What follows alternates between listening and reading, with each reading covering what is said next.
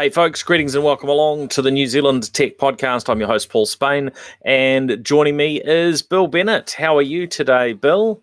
Good. Here in the North Shore in the sun. Very nice. Very nice. Uh, you're uh, obviously uh, surviving uh, surviving things. Uh, you're part of the, yeah. the, the country. You were t- you were telling me before you just missed a haircut before lockdown, um, whereas I I just had mine before lockdown, so uh, yours a bit longer than mine. Yeah, yeah, it's getting in my eyes. uh, funny. Well, plenty going on. Never, never seems to slow slow down much. Lots we can delve into uh, today. There's uh, certainly some moves with some of our local uh, tech firms that are that are interesting to look at. Icehouse uh, raised quite a bit of money for um, one of their, uh, their, their growth fund, their IVX growth fund. I want to chat to you a little bit about something you mentioned to me earlier around uh, New Zealand's uh, internet uh, data usage being very close to the top of the stack um, globally, which is is an it sounds like we've maybe got uh, got the bronze medal for that, um, but on a global basis, that's uh, um, that's fascinating. So that that's a good one. I'm keen to delve into uh, this private uh, MIQ and what that maybe might do for uh, for some of our uh, our tech company. So uh, Sir Ian Taylor's been uh, been given the the rubber stamp on that, and of course um, a lot going on in the telco world, and um, there's a possibility of a uh, of a merger there. So uh, that's uh, that's a pretty big deal. So we'll come to that, and and Apple are, uh, are back in the news for a couple of reasons. So uh, we will we'll be keen to chat about that one. But um, first up, Crossware. Now this is an Auckland based software company. And in fact, my team at Gorilla, I recall having uh, having interacted uh, with them um, probably some years back uh, because of their uh, their email signature software. I'm sure you've seen the uh, seen a little bit of this news, Bill. We don't yeah. know too many details about the sort of the size of the acquisition, do we? No, we never do. I mean, they're always quiet about it, but often that comes out later when there's some reporting you know financial reporting down the road. Um, usually, the parent company has to say how much they bought it to, to their shareholders and so on, and the news will come out then. Um, Crosswares, it's an interesting business because it's the kind of business which, in effect, is has kind of been created out of almost nothing. I mean, it's almost out of fresh air in that they managed to um, turn the the signatures that people put at the bottom of their emails into dollars. Um, and, and, in some cases, they can use that space as um, advertising space, and you can sell it and get a revenue. Though I would imagine that you know you're really talking pennies if you're doing that. But what a lot of companies are doing is they're managing their own sort of imaging, marketing, and so on through the messages that they can put in their um, in their um, signatures, and they can measure how that's responded to. And um, it clearly works because the you know they, they have a viable business that's doing well and and has been snapped up by an overseas buyer. So um, obviously there's a market in that, but it's the sort of thing that you know in effect has been has been created out of thin air. Yeah, look, I mean they've been they've been around a few years. Um, I think that um, yeah, there's there's obviously something in their in their offering that has uh, has resonated, and I think that that's you know probably been when I recall that we looked at it. I don't recall hearing a story about you know any sort of advertising and email signatures, which is sort of sort of what we're you know what we've what we've read about uh, here. Apparently, they have about ten percent of the global market for email uh, signature services. Now, I was very interested to you know to see their their offering because they were a local company. I've been aware of their name probably before I knew they were local.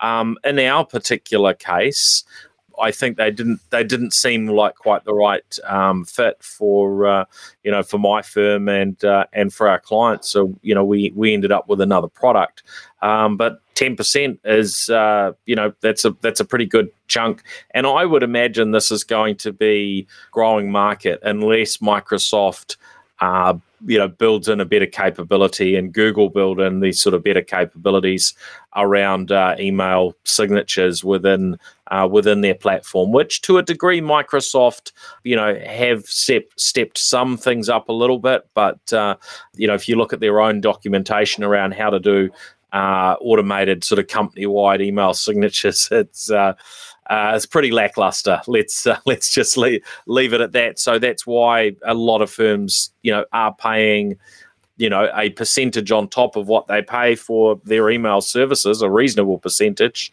to to use a service like that, that like uh, Crossware, uh, to manage them. So um, well done to them for building it and for the sale. Yeah, my guess is that it would uh, fly beneath the radar of the likes of Google and, and Microsoft. Um, almost to the point where it wouldn't be worth their while. I mean, the, the, the revenue, if, if uh, Crossware is 10% of the market, then I would imagine that you know Google and Microsoft probably spend more on employee drinks than they make from selling such a service. Yeah, yeah, no, you're you're probably right on uh, on that one. Um, I guess I would see it these days as it should actually be an essential um, component of a platform like Microsoft's, you know, Exchange yeah. Online service, which, which is you know part of the broader Microsoft 365.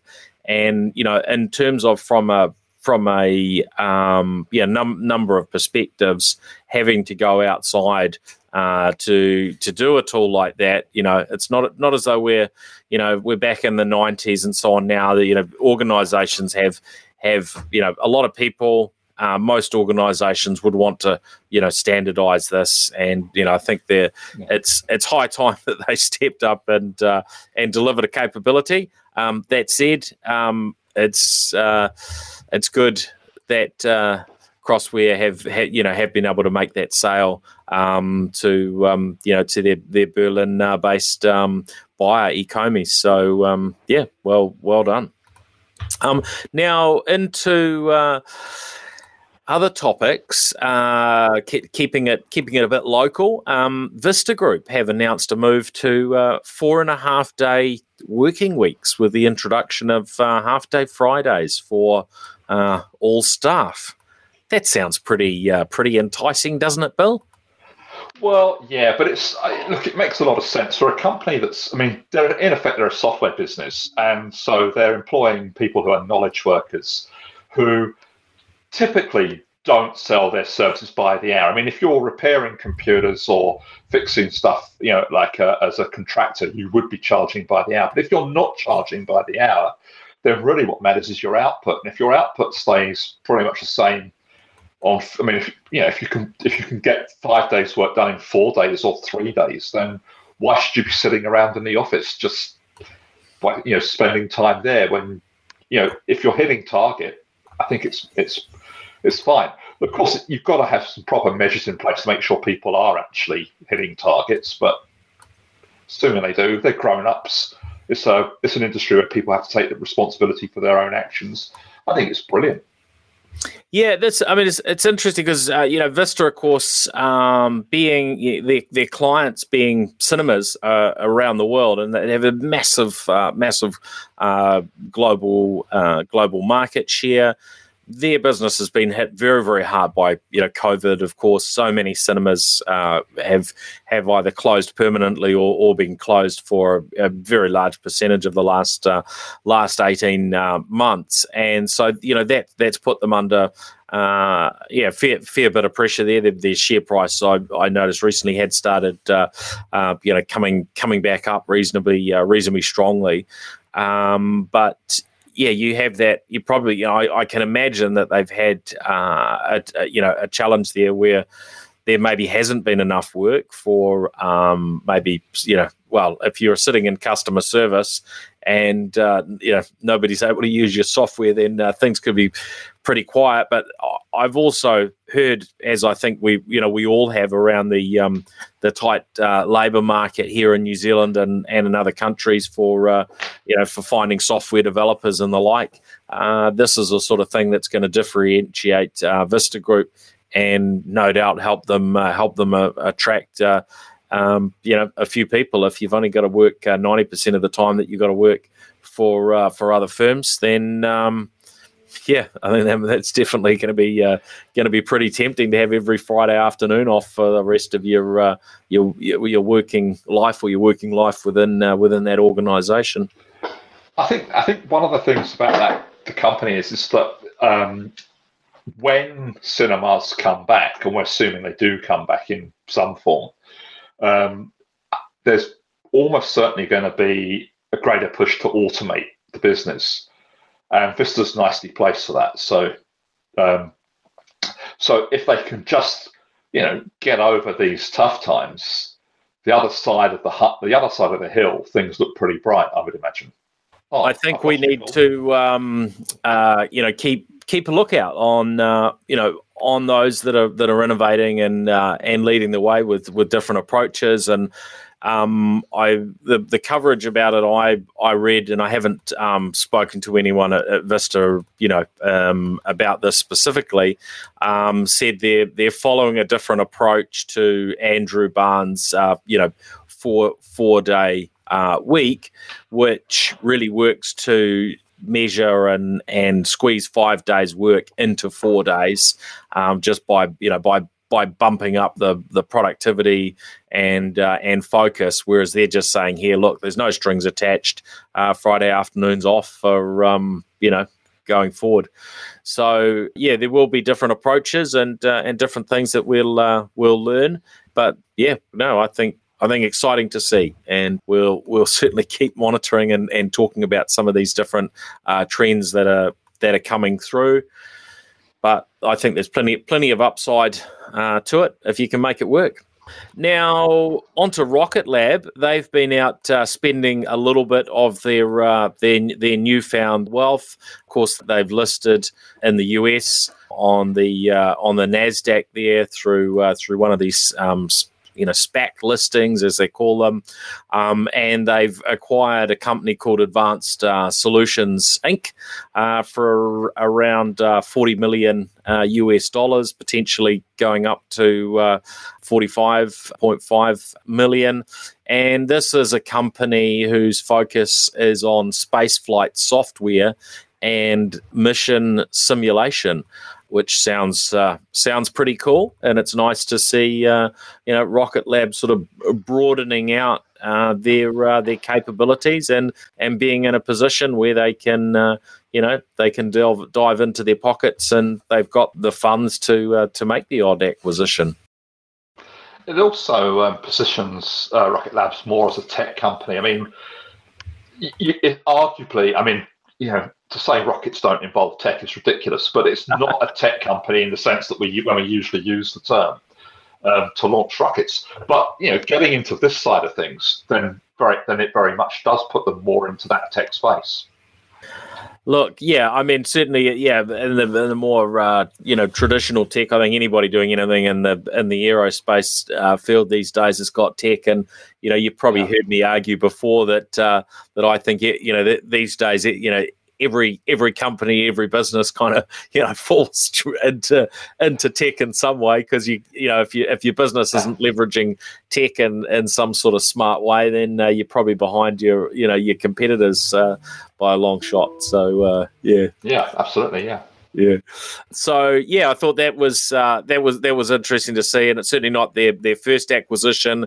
Um, and it seems to be part of this this move by uh, by Rocket Lab to sort of you know broaden out their offering. Yeah. So you know traditionally you you know you'd go to one company to do your launch and another company to build your satellite, and you know you get working with this whole you know array of firms and uh, Rocket Rocket Labs approach seems to be well, we we're going to be very very uh, very simple to deal with. You can come to us, and uh, and we'll do you know everything that you need in terms of uh, um, what what you want in, in space, or you know being being quite broad in terms of their uh, their service provision, which uh, you know I or think makes sense, right? As, or you could look at it as vertical integration. You know, they're vertically integrating the parts of the spaceflight business, which is, you know, uh, and that, and that's a trend that we've seen in other industries. So it makes a lot of sense.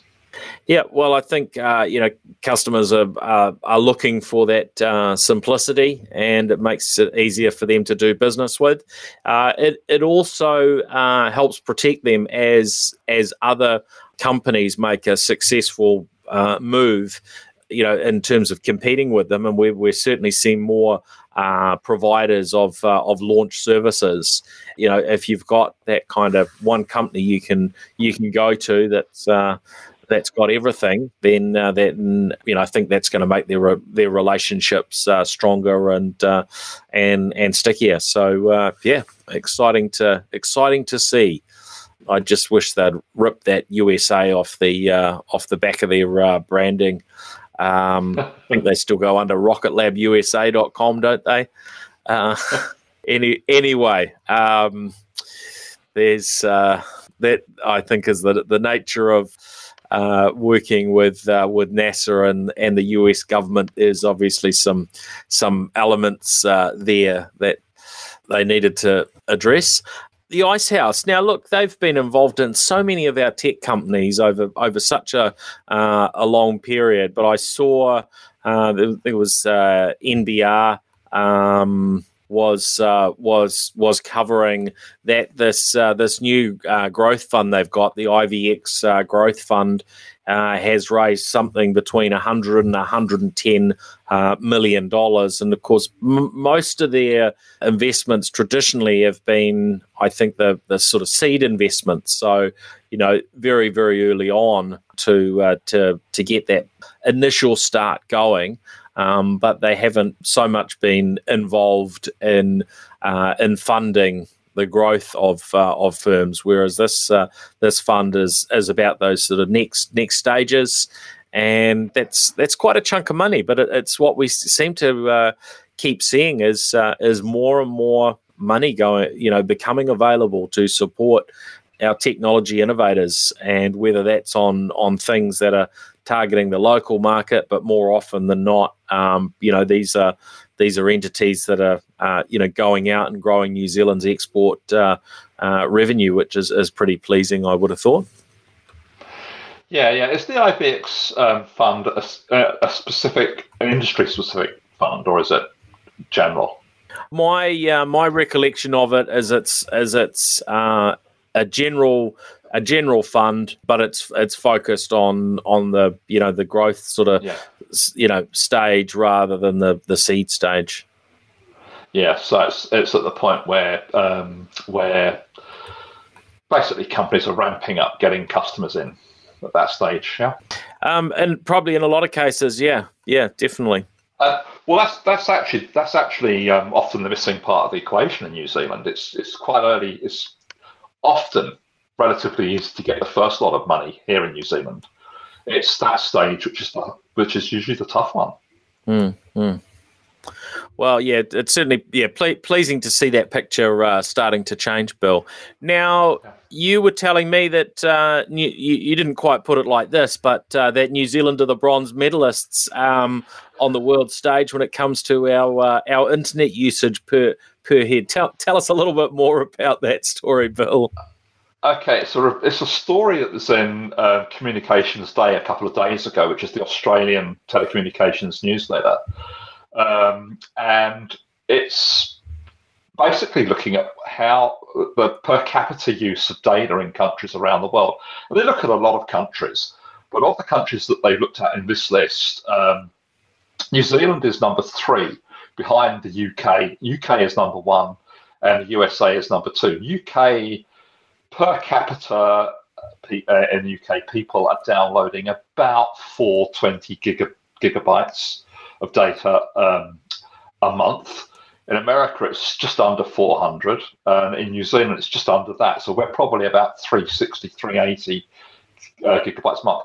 Um, after us, it's Iceland. Iceland are almost, they're a whisker behind us. And then the next cab off the rank is Australia then Ireland. And apart from um, Iceland, the thing that these countries all have in common is the English language. Um, but what they don't have in common, and I think this is the surprising thing about this uh, these statistics, is there's no correlation between fiber uptake and the amount of data. It's um, it is quite literally the English language is the thing. So, um, so you know, Australia, for example, they don't have the same the broadband network that we do, um, and yet they're still uh, you know very big users of usage. And this this is what the report concludes. It says that fiber is not the driver of usage. Um, yeah, the companies with the, the countries with the most developed fiber markets would be Japan, Spain, and Portugal. Actually, quite a long way down the list. But then, you know, part of that is because there's not a lot of um, streaming content necessarily for those countries. You know, we have a much bigger uh, library of streaming content, and it's but it's it's not just video; it's games as well. That that that um, that tailing off that usage thing um, also relates to the amount of gaming. So obviously, um, New Zealanders, Poms, and um, Americans are very big on uh, using gaming online as well. So um, who knows um, exactly what's going on? But what it does tell you is that the mo- spending money on improving our broadband wasn't wasted. Yes, no, I think um, that's that's played out rather well for New Zealand, and especially when we're uh, in scenarios like this, which we, we couldn't have necessarily predicted. Uh, but yeah, we, as we've seen more content move to uh, online, I you know I imagine. Uh, you know, sports streaming those those countries where more of that is online. Um, that that said, I you know you look at uh, look at the US where um, you know, satellite is still uh, sorry, um, cable is still you know very popular from a you know a, a, a TV uh, perspective and, and live sport, but uh, yeah, we're certainly and and some of these markets seeing a lot more go to uh, go to online. Um, yeah, big numbers, and it would have been certainly pretty uh, uh, hard to predict those sort of numbers. You know, going back to uh, the pre-fiber days to uh, imagine that we would need that sort of level um, at this point in time. But of course, it's going to keep growing, isn't it? If you if you look out another ten years, probably grow, um, you know, exponentially again. And, and it, of course, it's surged in the last eighteen months. I mean, one of the things that I, I keep um, talking about wherever wherever I um, wherever I'm found is just how probably 18 months ago now, when the world first went into lockdown, just about every aspect of digital usage just surged. It just it leapt forward by many years in the space of um, you know a few weeks, and the it didn't leap forward and plateau. It, it leapt forward and continued the upward rise, and that's still going on today. So we are a you know we're a lot further forward than we would have been in terms of uptake and usage and so on um, than we would have been had there not been those lockdowns. I'm not saying you know the lockdowns were a good thing. They certainly were not, but um, but you know it has meant a huge uptake in in, in everything digital.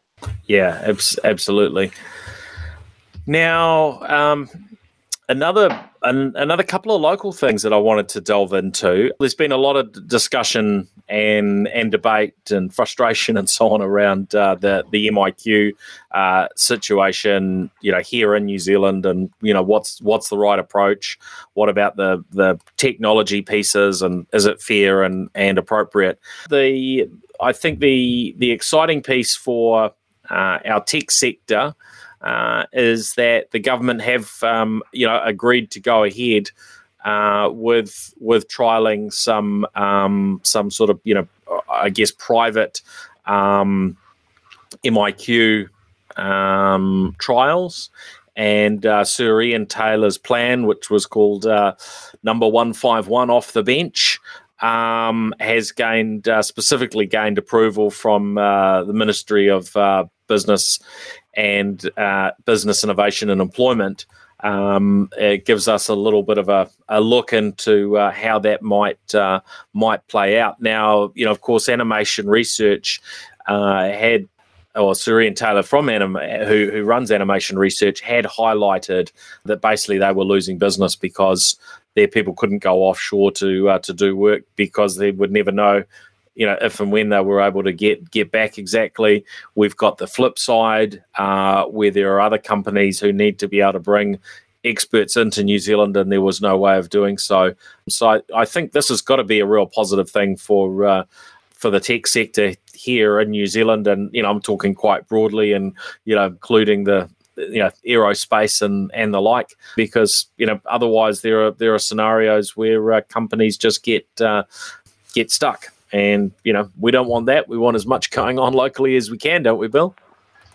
Well we do we do but um, the I think the concern is is um, that what's the you know what's the criteria for being able to get a place in the in the business in the private one? Do you know is that is that purely for tech people? Yeah, and look, I, I don't I don't know exactly what you know what approach yeah. that they've uh, they've taken. I think they were you know they were they were looking for uh, you know for companies to uh, to show interest and to uh, and to apply.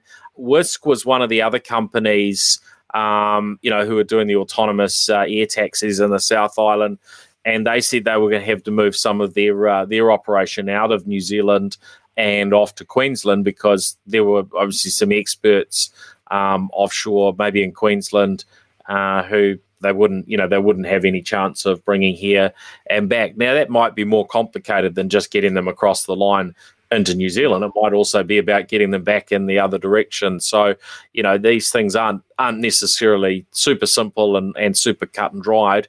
Uh, but I think it's uh, it's you know it's good to see that it's been being given at- attention, and um, you know we're we're moving forward.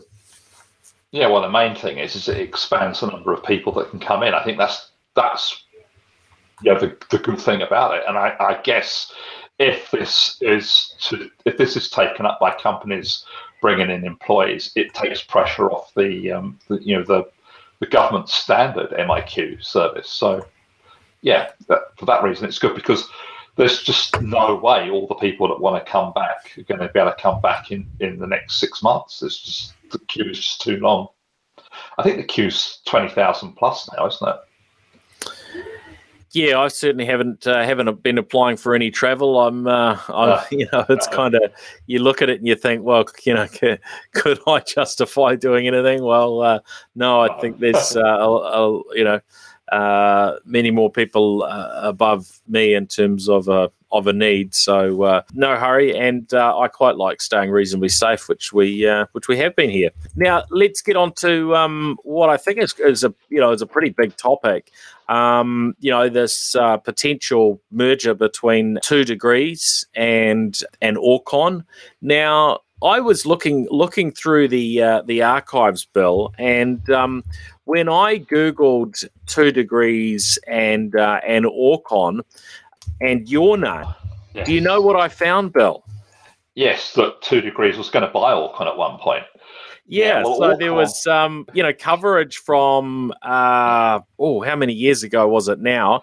There's maybe sort of you know seven, seven odd uh, uh, yeah. seven or so years ago when um, you know Orcon was on the market. Of course, Orcon has been part of well, I don't even know. Well, it's it's now Orcon Group, um, but it was Vocus and went through varying you know varying other uh, names. Had been right? part of Kordia at one point, so that's true. Um, yep. Yeah. Well, yeah. look, Orcon now is the group name for all the Vocus companies, so that includes CallPlus, Slingshot, um, the former FX networks, um, Flip, the budget brand, and I can't remember what the name of their business for selling energy to broadband users is, but all those companies are um, are now branded as Orcon, and that's to differentiate it from Vocus, which is the Australian parent company, which is which was bought um, in in recent times. Um, Orcon was heading for an IPO later this year. So was Two Degrees, but instead of that happening, they're now talking about a merger. It, it makes a lot of sense um, because there's the, the two are quite complementary in that um, Orcon's weakness is in mobile. It doesn't have a mobile offering. It has an MVNO agreement with, I think it's Spark, but those agreements in New Zealand are all a bit they're, they're yeah, vir- vir- they've got a virtual network effectively, haven't they? Yeah. Yeah. But they're not; those arrangements are not as good as they are overseas, and it's something that our um, regulator has chosen not to really get heavily involved in. And I, I, I know for a fact that people at Orcon haven't been happy about the arrangement and, in effect, being locked out of the mobile market. Um, meanwhile, Two Degrees wants to bulk up um, for all kinds of reasons because, you know, bulking up, there are economies of scale. There's a lot of cost that can be taken out of the two merge. The, the, the real the really important area for these two companies is in broadband. Um, at the moment, Spark is number one, Vodafone is number two, and um, Orcon and Two Degrees are numbers three and four. Added together, they become a lot closer to the size of um, Vodafone and Spark. Um, in the mobile space, it doesn't really change the market dynamics because um, Two Degrees is half the size of both Vodafone and Spark are roughly the same size on about 40% market share, and um, Two Degrees is on about 20%. And the, the rest is just rats and mice, and it's literally rats and mice. It's not even 1% of the market, it's made up of the others. Um, so it doesn't really move the dial in the in the mobile market, except that it means that um, Two Degrees will have a lot more customers to offer bundled deals to, bundling mobile and broadband. So, but it but it will reset the broadband market in in terms of the top end of the market. Will it reduce competition, taking a player out?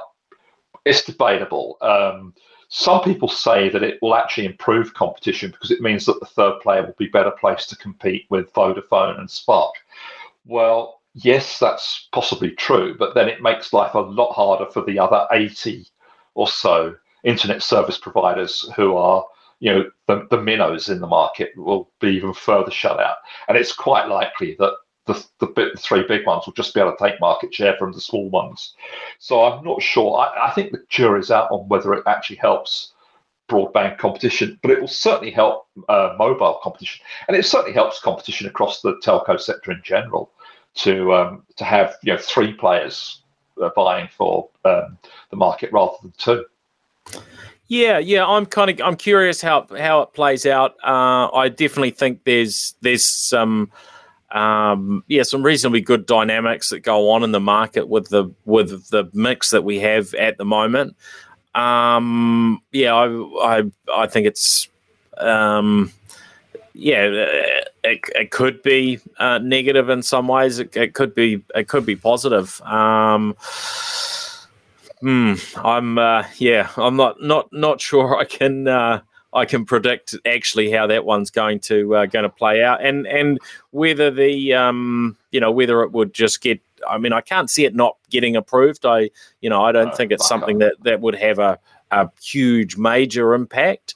Um, but it does create a big chasm between the, the, the big players and as you say, the the the minnows. So yeah, I mean, I mean, basically, it takes out the second tier of players um, and, and, puts them into the top tier.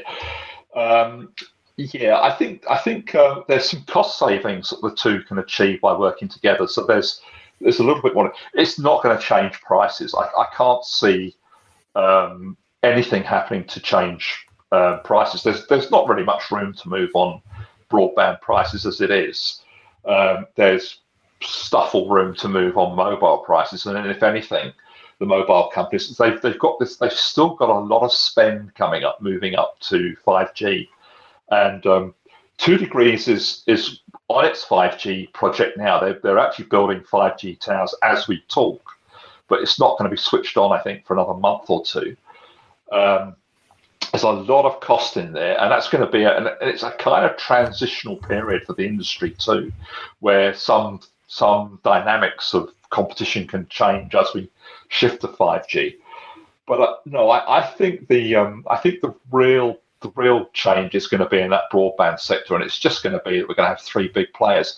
One of the things about um, Orcon strategy in broadband is it's got multiple brands. So if you go to Spark or Vodafone or Two Degrees, you you know, Spark has skinny and um, and Bigpipe, but in general, you're with Spark, Vodafone, or Two Degrees. With Orcon, you're with Orcon, CallPlus, Slingshot, Flip, um, stuff fiber. Um, Sky is actually run by Orcon. It's a it's a whole it's kind of a it's not a wholesale operation, but it's you know administered by Orcon on their behalf. So Orcon's strategy is to have multiple brands, each targeting different niches. Um, and I, I'd imagine that were this to go through, that Two Degrees would become another broadband brand um, in, in, in, in that stable. Um, but no, in, in general, the, the, the, the, big change is going to be in that broadband space. The other thing is is that um, the other thing we haven't talked about is that Two Degrees over the last five years, Two Degrees has been ramping up its effort to attract the business and enterprise market. Oh but yes, definitely. Always, yeah, but it was always coming from behind in that space, whereas Vocus as was now now Orcon has been very strong in that area in the past and and um, still has quite a lot of strength in the area. So that will really boost Two Degrees um, enterprise and business portfolio of products and services, and that's that's that's going to really add some competition into that market. And quite frankly, that's where some competition is needed in the New Zealand marketplace. Yeah, um, I guess there, there is a there's a little bit of risk that we see you know prices going going up a little bit, and you know there are other sort of pressures going on in the market. Um, but it's um, it's unlikely we're gonna we're gonna see anything dramatic in in that direction. Um, seems very unlikely. We've got a good you know good level of competition. Um, it's you know um, increasingly there's you know we've now got that competition between the sort of the you know fixed mobile broadband you know ultra fast broadband the you know the fiber and now of course you know a number of options coming in from a, a satellite perspective so you know i think i think everyone's going to get kept on their kept on their toes for the foreseeable oh. future right uh, yeah, and I, I remember a couple of years ago now, I um, I had a I was talking to um, Jason Paris, and he said something which um, is still true today, and that is is that um, to a degree the telco sector has competed all the profits out of the market, so they're they're not hugely profitable companies. I mean, if you compare um, their gross margins of New Zealand's telcos with, you know, other companies, which I mean, say, say for example, supermarkets where there's two chains, the um, you know the supermarkets uh, are reaping much much better margins out of it being a limited market than the telcos are out of it being and, and, and the reason that is in the telco space is because it is a three cornered race. If it's a two cornered race it's easy for the two big ones to you know to settle down and not compete too much and just move into this like olig- oligarchy type position. Uh, but with with a third one snapping at their heels that keeps keeps everyone honest keeps everyone hungry. Yeah, I'm not uh, not quite sure that uh, you know Chris Quinn would agree with you on the uh, the, the fat margins there, based on what, what we heard from the media uh, recently. But you know, well, the, you're definitely going to get a different a different scenario, right? Where yeah. where you've got yeah. you know a lot of competition in the telco market, and um, and yeah, basically a, a duopoly in the uh, in the supermarket market. Um, there, I, there, there, there are some interesting opportunities. Uh, you know, looking at the supermarkets uh, because we've got some of these new players who have come along. Who are you know maybe wholesalers and distributors that are now you know doing di- direct uh, you know food yeah. deliveries to people's homes. So you've had these new players come into the market that there is a potential for um, you know some scale to come uh, to come along that way uh, over over time. So I'm kind of curious how that will play out. Um, and and of course well, there are well, there are other well, things coming the into the market. One of the players in that is Tex Edwards, who's the guy who set up Two Degrees. He's yes, actually, yes. he's actually hovering around in the back of that area, and um, you know, I, I, know Tex reasonably well, and he knows where there are margins that can be eroded. I mean, that's that's what he's that's that's his thing. That's that's what he knows. So um, yeah, there could be something coming, but I, I, I think it's more likely that we're going to get a disruption in the way that um, companies like Amazon have upset the the food market in um, in northern you know in North America and in Europe. So I think that's probably more it's going to come from. And as you say, it's going to be that direct direct delivery model. Yes, and um, and we do have one of the US players uh, in the process of um, you know setting up uh, physically here uh, in New Zealand as well, don't we? Um, yeah, Costco. That's it, Costco. Yeah. yeah. Now, yeah. Um, before we before we wrap up, um, Apple in the news again uh, on on two fronts. One, they have announced their uh, their Unleashed event uh, next week, and I you know, saw some um, some al- alert come through from them on um, on that basis. Um, what are they calling it? Join us for a special Apple event for New Zealand. It's nineteenth of October, uh, six a.m. New Zealand oh, time. So um, slightly, almost respectable hour. Um, yeah. There's been a you know a chunk of talk that this was coming up, and uh, you know I think Apple had Apple had given indications of it. Uh, seems to be a big expectation on uh, um, you know Apple Silicon inside uh, new Macs. So uh, that might be the the M1X is one uh, one name that's been suggested for that uh, newer um, more powerful chip, and uh, that uh, that if if it is uh, what is being predicted, will um, put Apple in a very very strong position with their uh, their newest MacBooks, and you know potentially a, a Mac Mac Mini coming through there as well. Um, their their new chips are you know are blazing fast and use a tiny amount of power. They're impressive, aren't they?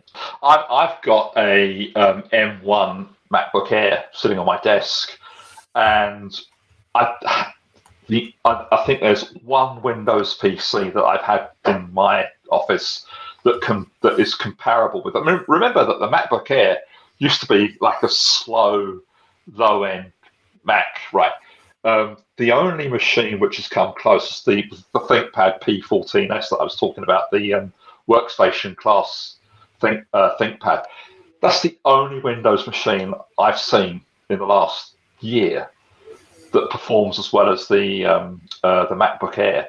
And even then, you know, it's well, it does perform better because of the because it's got yeah. better graphics. Yeah. But um, um, so if Apple can do something like that with MacBook Pro, uh, you know, get that same kind of performance bump that they got with uh, with the uh, MacBook Air, then it's going to be hard for anyone to catch them. And I, I noticed, um, I saw something, I don't have it to hand, unfortunately. I saw something flip past me earlier when I was reading the news feeds earlier today.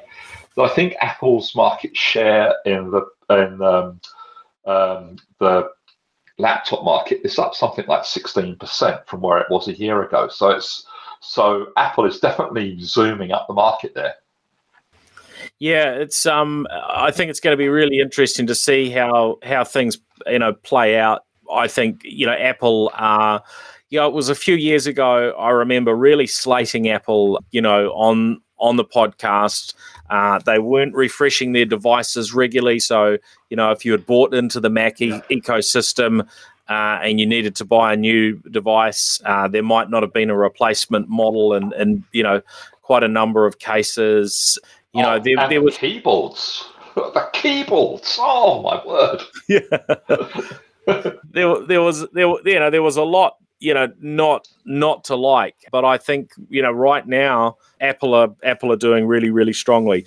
Um, one gadget that just arrived, I will mention. Um, Logitech have um, have you know over the years sent me through a few keyboards over the years and initially I didn't really pay too much attention, but one of the things that I've noticed is these um, some of their Bluetooth keyboards that allow you to support multiple devices are very very handy. So the latest one they've sent is called the um, MX Keys Mini. And they've got two variations. They've got the mini one and the full full blown one. Um, they're they're Bluetooth um, based by default, but I think they have a, um, RF mode as well. So there's going to be a dongle that you can uh, you can use if you're using a docking station. Why this matters to me is because I'm moving around from multiple machines. So at the moment, I'm running off a MacBook Pro. I will have a Windows device um, at my desk some days. And from time to time, I might even want to connect, um, you know, a, a, a smartphone uh, or a tablet. And these, you know, the, the MX keys and some of their other products, the one that I use at my office, allow you to basically, you know, flip between three different Bluetooth yeah. connections, um, and the dual Bluetooth and RF is superb. So if you're using a docking uh, docking station, and I'm using a uh, Philips docking monitor here at home, um, if I can put a dongle into that and then have that link up to the, the keyboard and you know keyboard and mouse, um, then it doesn't matter whether I plug in a Mac or a Windows or whatever.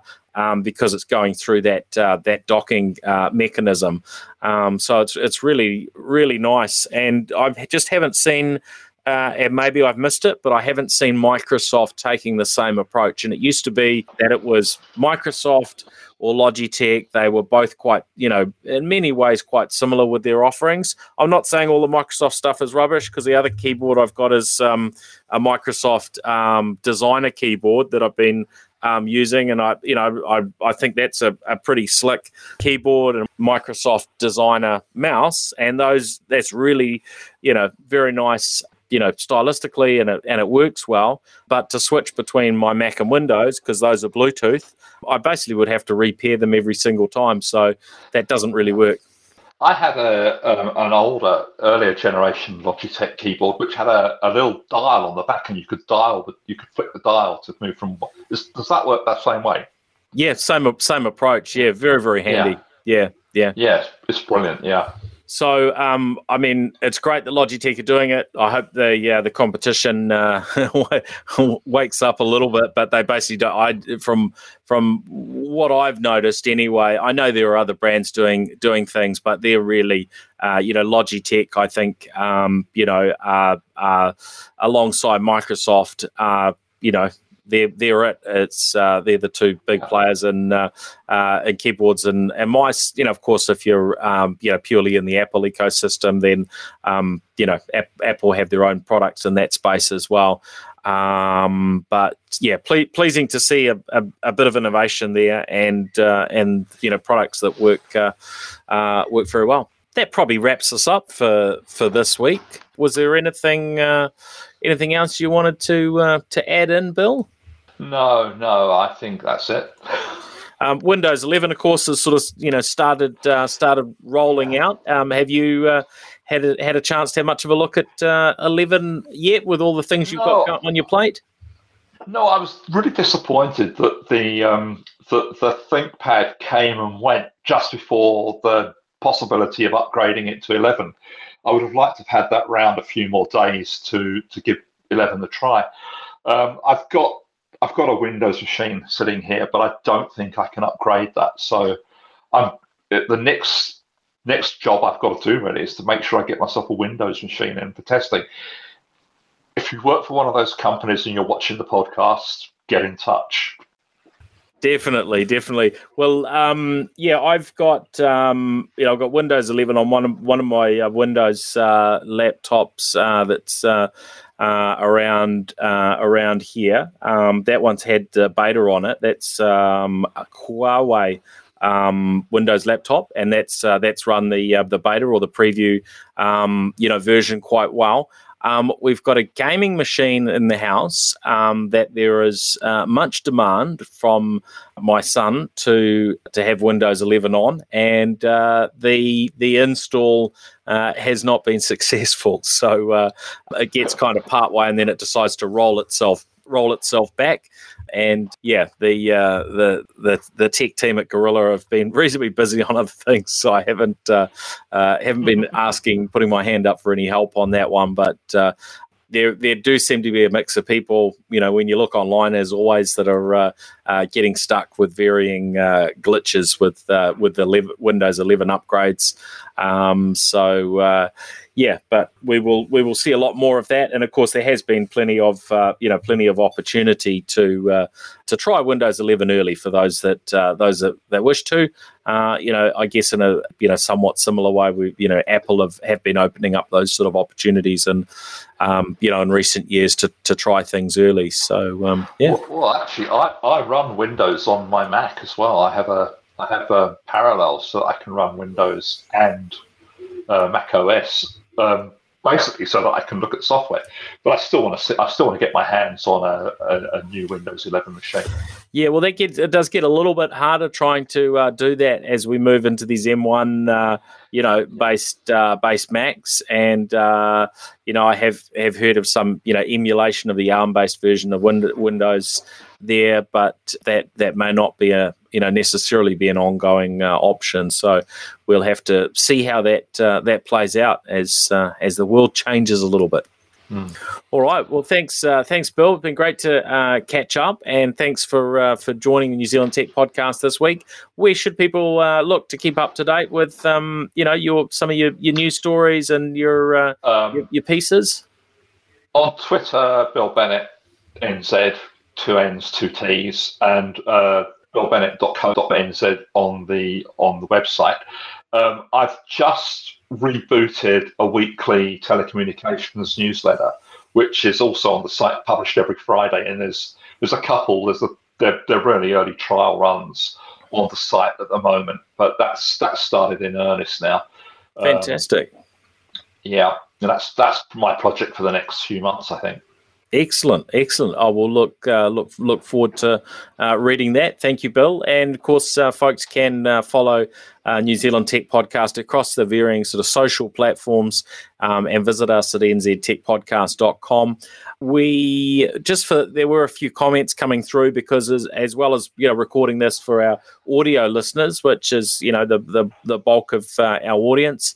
Uh, there's always a few people that jump in and uh, and and uh, and catch the live streams. Um, so most weeks it's a Tuesday afternoon. Sometimes it varies. This week uh, we're we're a Wednesday um, between about 4 p.m. and uh, and 5 p.m. Um, but to uh, to to see those live streams um, pop up in your feed, um, the recommendation would be to just follow us on the platforms you use. So um, we we will tend to stream on uh, LinkedIn, Facebook, YouTube, and uh, I think we've made it back onto uh, onto Twitter. I'm not quite sure exactly how uh, all the technicalities of how that plays out since they've ditched um, Periscope and built a sort of a new API for you know, getting things uh, streaming onto Twitter. But uh, I think that that is working at least uh, at least partially. So um, yeah, feel free to find us across any of those platforms. All right. Well, that, that's us for this week. A big thank you to our uh, our show partners who make the New Zealand uh, Tech Podcast uh, possible. Um, so, yeah, thank you to um, Umbrella Connect, uh, Gorilla, uh, Vodafone, Vocus, Spark, and uh, and HP. All right. Thanks, everyone. Catch you next week.